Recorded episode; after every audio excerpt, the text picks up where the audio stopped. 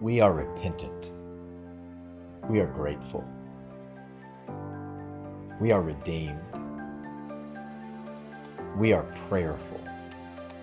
We are First Baptist Church.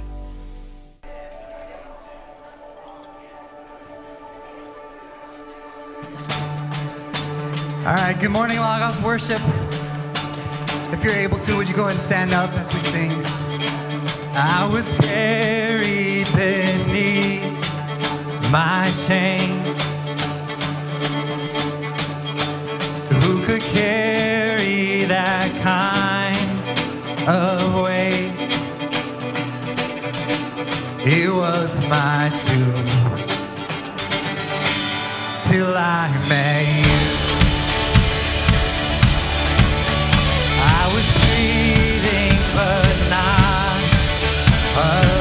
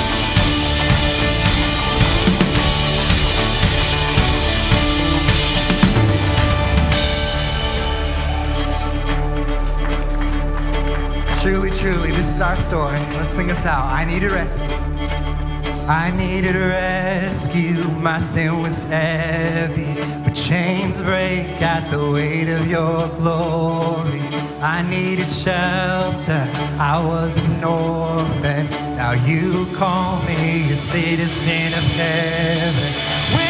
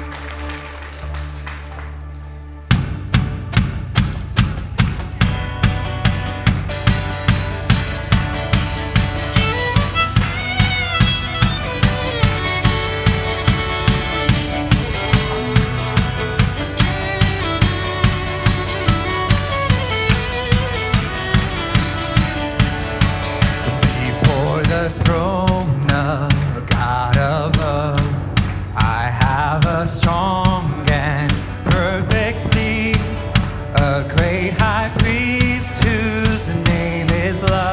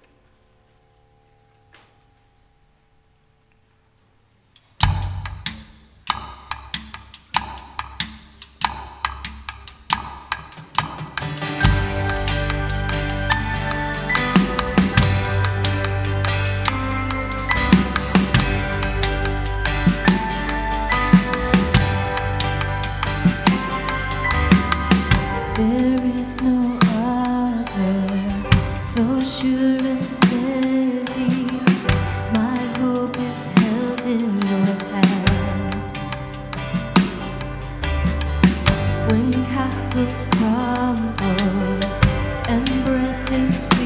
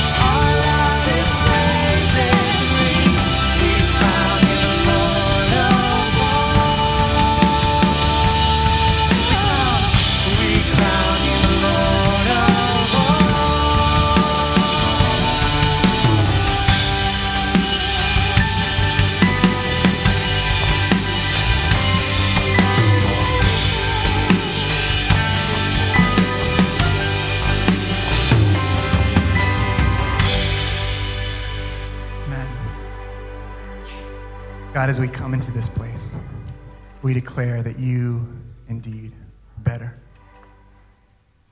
And in the midst of that declaration, we choose to worship you, declaring your worth. So God, lead us to not only do that in song and in prayer and in gathering here, but also with our lives that we give to you. As the plates go around and we give of our financial means, may it be an act of worship.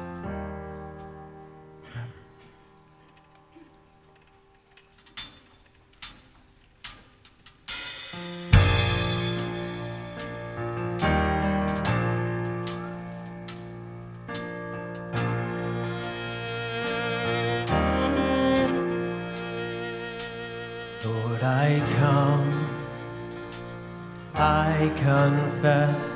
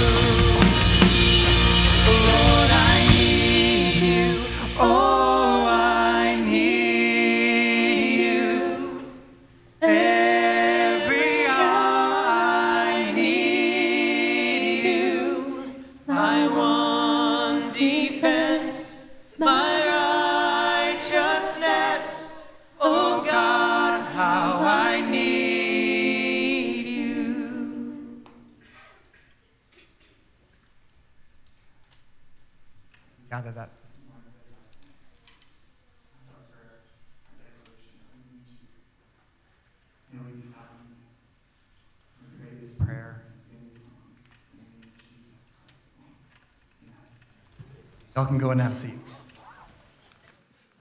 Oh, goodness. I love it. I love it. Go ahead and open up to Colossians chapter 2, please. I hope that you've been faithfully reading Colossians. Um, again, it's not a long letter, it's a, it's a little letter written to a small church in Colossae. Hopefully, you've been following along um, each week as, we have been here. Um, let me just first say before we read today's text together that if you're new with us, thank you for coming. Uh, we're glad that you entered into a new space surrounded by new people. We don't want to take that for granted. So, thank you so much for being here today. Um, in the chair in front of you, hopefully, you've already found um, a small card that says Connect Here.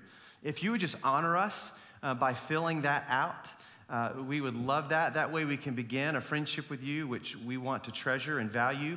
And at the close of our worship gathering, if you could just take that card, and as you exit, there's a bar top to the right. If you could just lay that there or give it to that person, there should be a person back there. I, would rather you just, just hand it to that person um, but again, we are so thrilled that you're here. All right, let's stand together. We're going to read Colossians chapter 2, verses 16 through 23. Therefore, let no one pass judgment on you in questions of food and drink, or with regard to a festival, or a new moon, or a Sabbath. These are a shadow of the things to come, but the substance belongs to Christ. Let no one disqualify you, insisting on asceticism and worship of angels, going on in detail about visions, puffed up without reason by his sensuous mind, and not holding fast to the head, from whom the whole body, nourished and knit together through its joints and ligaments, grows with a growth that is from God. If with Christ you died to the elemental spirits of the world, why, as if you were still alive in the world, do you submit to regulations? Do not handle, do not taste, do not touch, referring to things that all perish as they are used according to human precepts and teachings. These have indeed an appearance of wisdom in promoting self made religion and asceticism and severity to the body but they are of no value in stopping the indulgence of the flesh. You may be seated. Thank you for standing and reading that with me. Uh, I know it's a longer passage, but grateful that we get to read God's word together. So, already at this point, uh, Paul has written to this small little church, and now us, we have received this from Paul, and he has reminded us that Jesus alone is sufficient because his righteousness becomes our righteousness. And because of his work on the cross, we have forgiveness for all of our sin, not just part of our sin. And he says Jesus is sufficient for all of your life, not just part of your life. And he's reminded us um, that he wants us to grow up in Jesus. He wants us to mature our faith in that Jesus who is sufficient for all things. And then last week, he reminded us not only do I want you to grow up in Jesus, but in that process of knowing more about Jesus and learning how to follow Jesus, in that process, I want you to know who you are in Jesus. I want you to be secure in your identity as a son and daughter of God so that when these things from the world and from people like the ones we're going to be talking about here come to you and start teaching you things that aren't true, that you would be able to say, no, that's, Jesus had no part of that. And so he's saying, Colossians, I want you to grow up in Jesus. I, I want you to know who you are in Jesus so that you can discern between truth and error. And now we find ourselves where we are today. Now, the beauty of this passage today is that Paul is going to give us really awesome reasons why we shouldn't put our confidence in the things that these other people are telling the Colossians to put their confidence in. Things like, you shouldn't eat this, or you should worship on this holy day only, or you need to be sure to dress this way.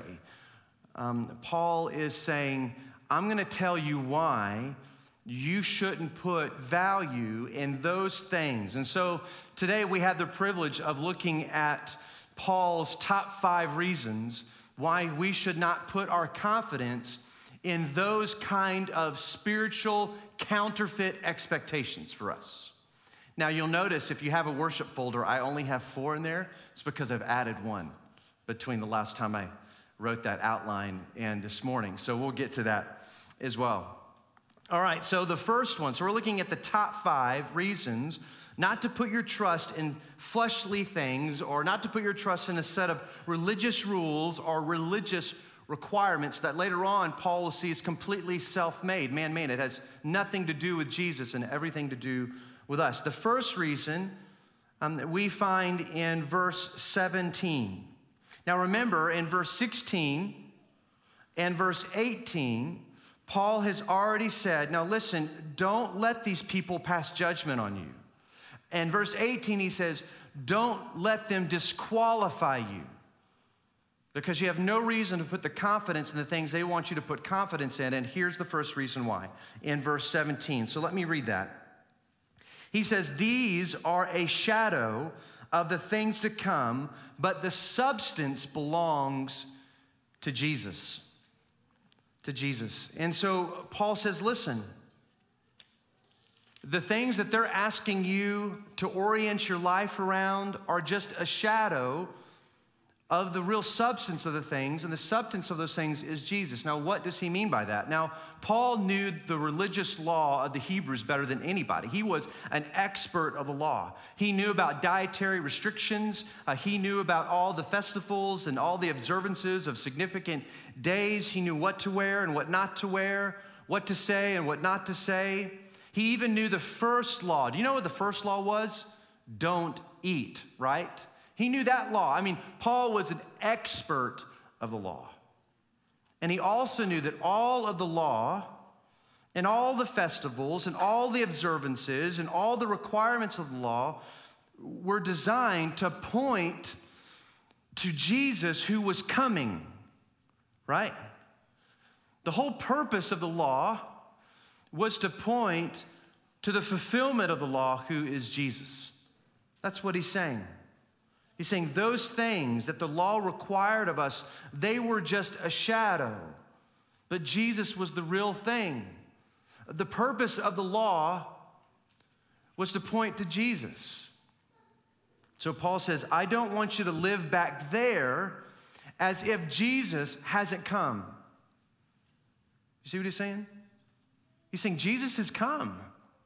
Jesus, the very Son of God, sent by the Father, has come and, and he died on the cross for your sin and he rose from the grave. The person of Jesus, the Son of God, and the work of Jesus has been completed. Jesus has arrived, and you don't have to go back and do the things that were just pointing to his arrival. So don't try to bring back those things that only serve the purpose to point to Jesus who has already come. Right? Remember what Jesus said in Matthew 5 17. Don't think I have come to get rid of the law and the prophets. He says, No, I have come to fulfill the law. I've come to fulfill the law. It would kind of be like this couple who got married on their wedding day. But after getting married, they didn't move in together into one home but they insisted they still had to plan the logistics of their wedding for the wedding day. And they still had to put the wedding dress and the tux on every single day. And they had to make sure they had enough food for everybody on that day. And they had to make sure everything was in order for that day. But the reality is, they've already had the day. They've already been married. And rather than enjoying being married together, they're still living as if the wedding has never happened. Paul says, don't live that way. Don't live like that. Uh, when people try to put those kind of religious man made expectations on you, they're just pointing back to the shadow of things and not the substance of things, who is Jesus. So he says, Don't do it. Don't do it. The second reason is this is he says in verse 20 follow along with me he says, If with Christ you died to the elemental spirits of the world. Now remember, he used this phrase last week.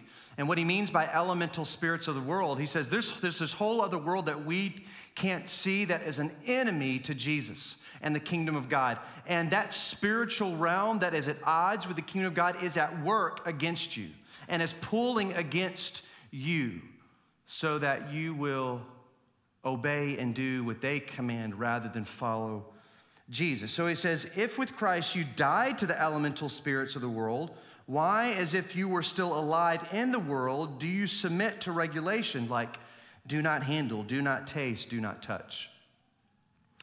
What does he mean by that? Now remember, God gave the law to us, and Paul would remind us that the law is good. The law pointed us to Jesus. It pointed us to the need of someone to make us righteous because the law condemned us. The law would remind us that we are broken people, unable to fulfill the righteous requirements of God. And so God says, Let me give you the law so I can point you to the one who will make good on your need, will meet your need through Jesus Christ. But what the enemy did was would, would take the law and then use it to condemn us over and over and over and over and over again. The enemy would remind us you will never be good enough. You can't follow the law, or you have to follow the law. If you don't do this just right, you won't be able to add up enough righteousness to be okay with you and God. And so he's saying these elemental spirits use the law that was good to condemn you. And you say, why go, that, why go back to that? Was saying, if you're in Jesus, didn't you die to that?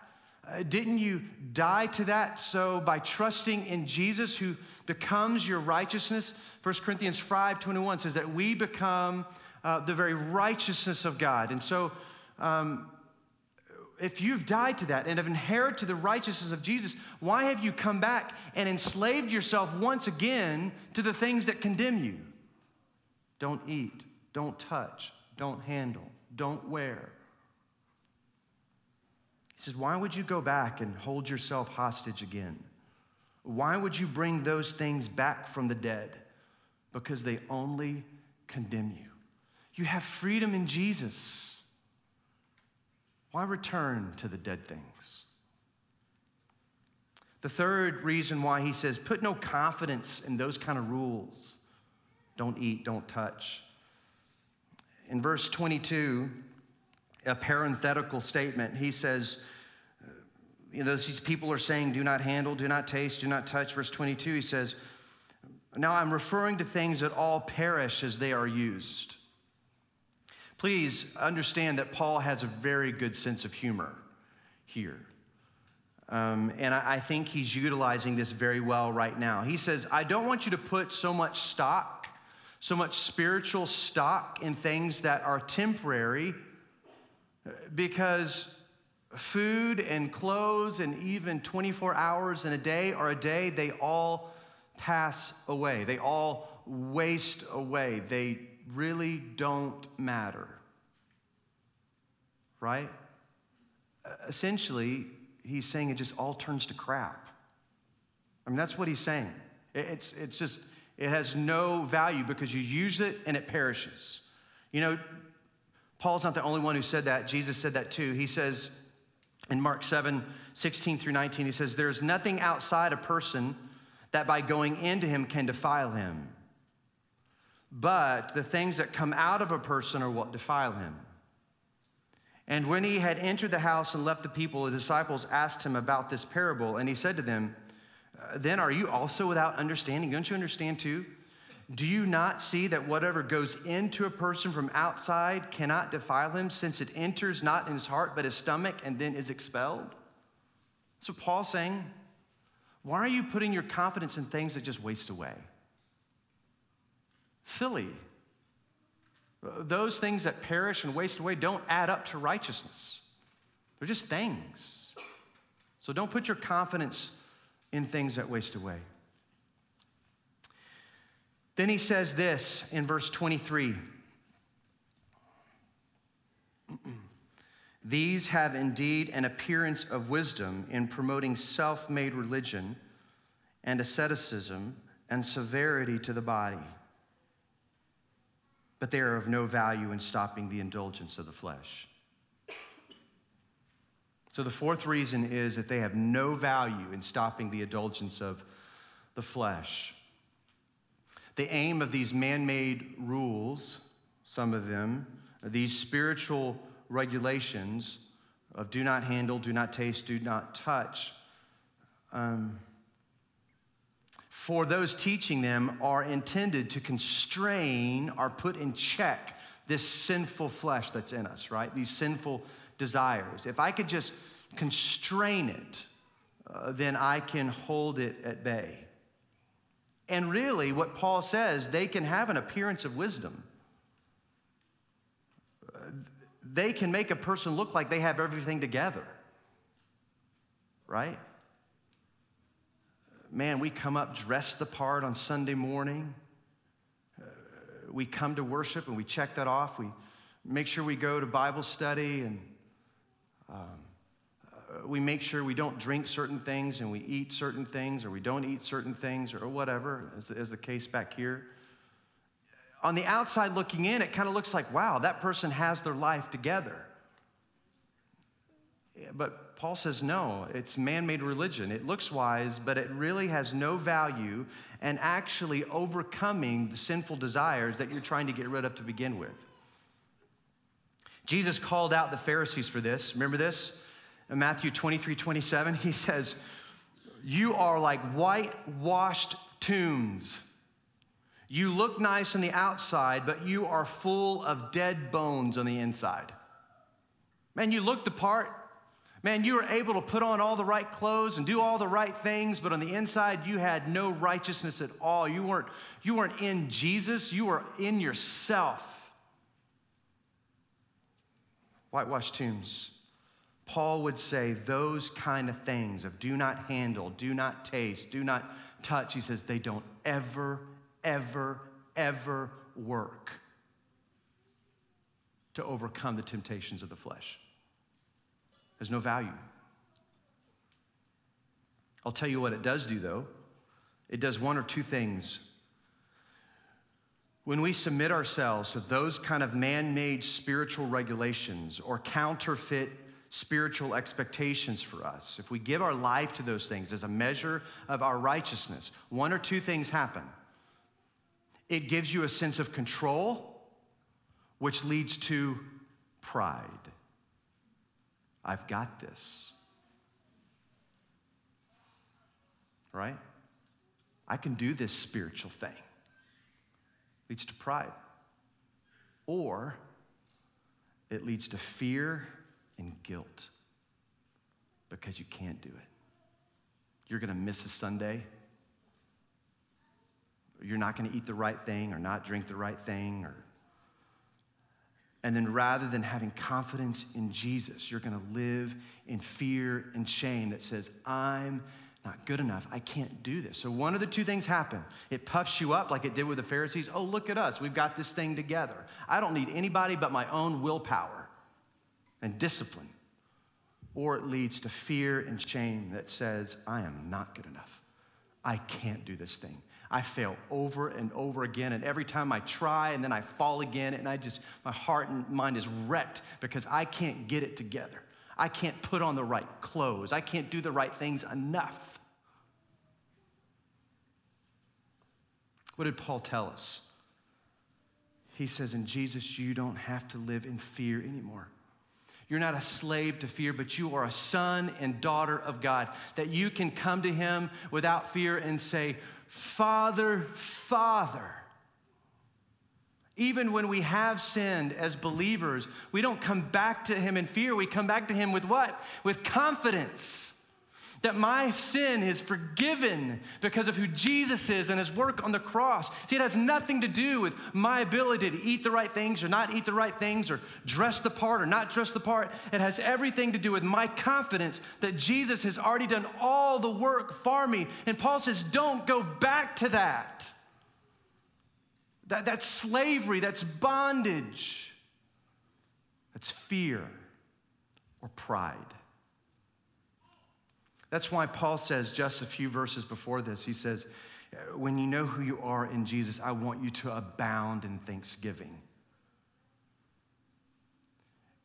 You want to know what pride is? It's thanklessness. I don't need anybody but myself. Not only that, but when we submit ourselves to these kind of regulations, you know what else it does in our pride?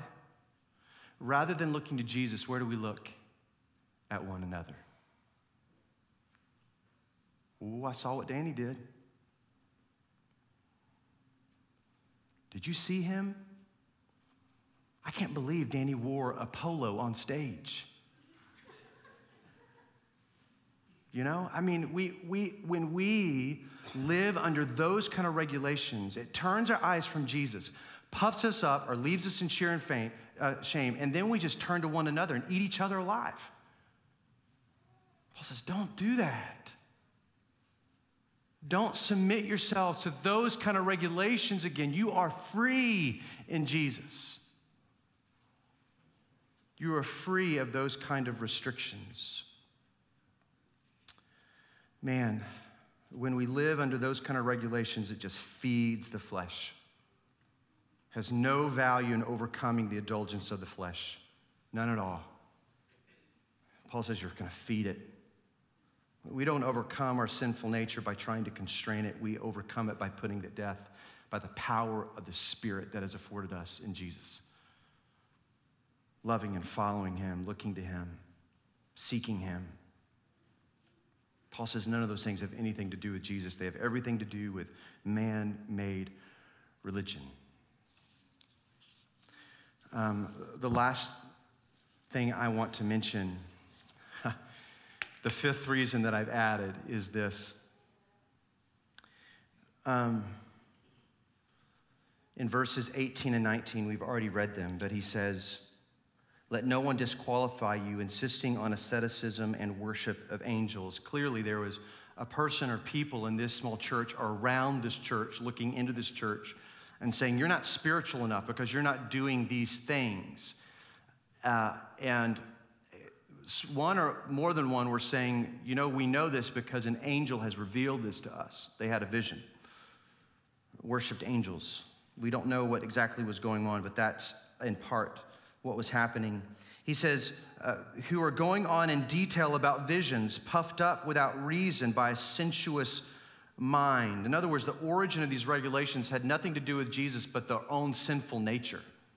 It came out of their own sinful nature. So here's the fifth thing this kind of legalistic, counterfeit spiritual regulations don't come from Jesus. Now, it's interesting. Here's a play on words here. So Paul writes, these kind of things come from a sensuous mind rather than trusting in the head, capital H. See what, see what he's saying here? The origin of restrictions and man made religion comes from the mind of man, supposed visions, rather than the head or the brain who is Jesus. I love Paul when he does that. And so, the origin of these regulations, the reason we don't adhere to them, enslave ourselves to them, is because they're not from Jesus at all. They're not from Jesus at all. They come from someone's sensuous mind. Uh, man, all of us can be caught up in this. And we're going to move into a time of response right now. My invitation to you is to search your heart.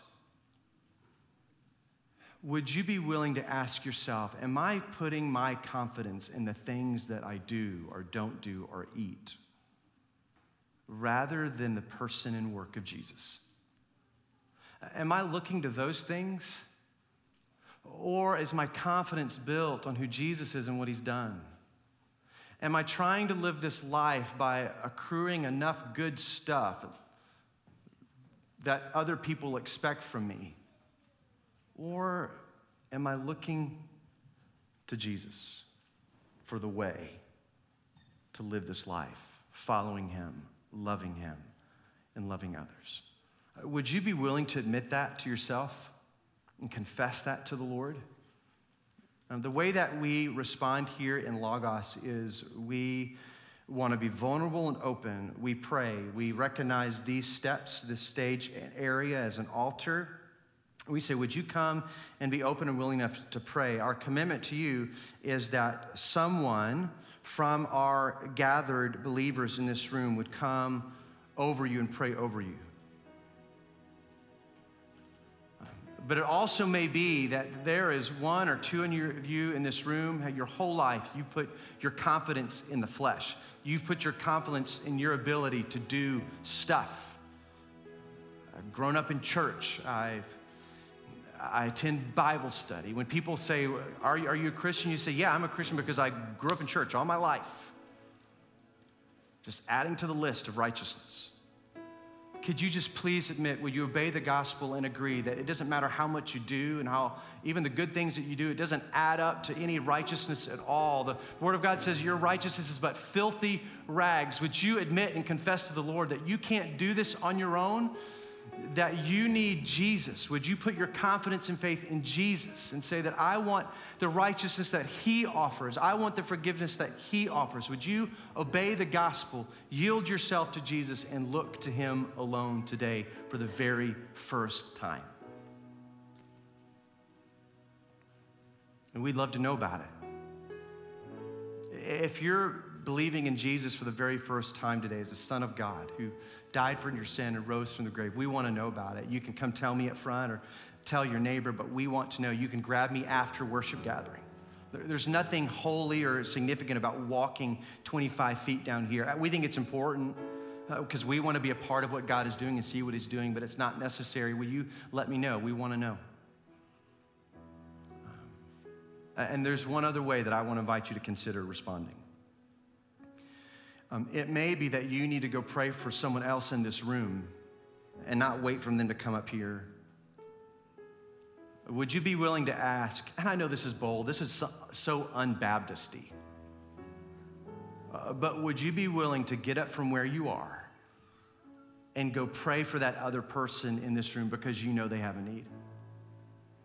Just touch them on the shoulder, say, Can I pray for you? Would you be willing to respond that way too? Let's stand together and I'll pray.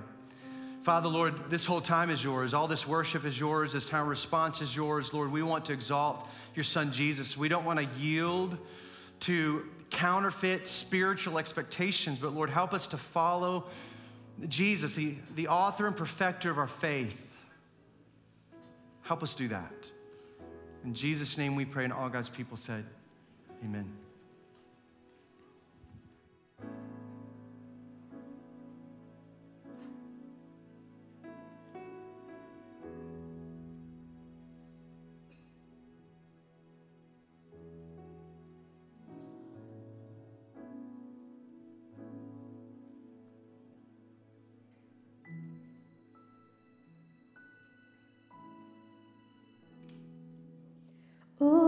Things have passed away. Your love has stayed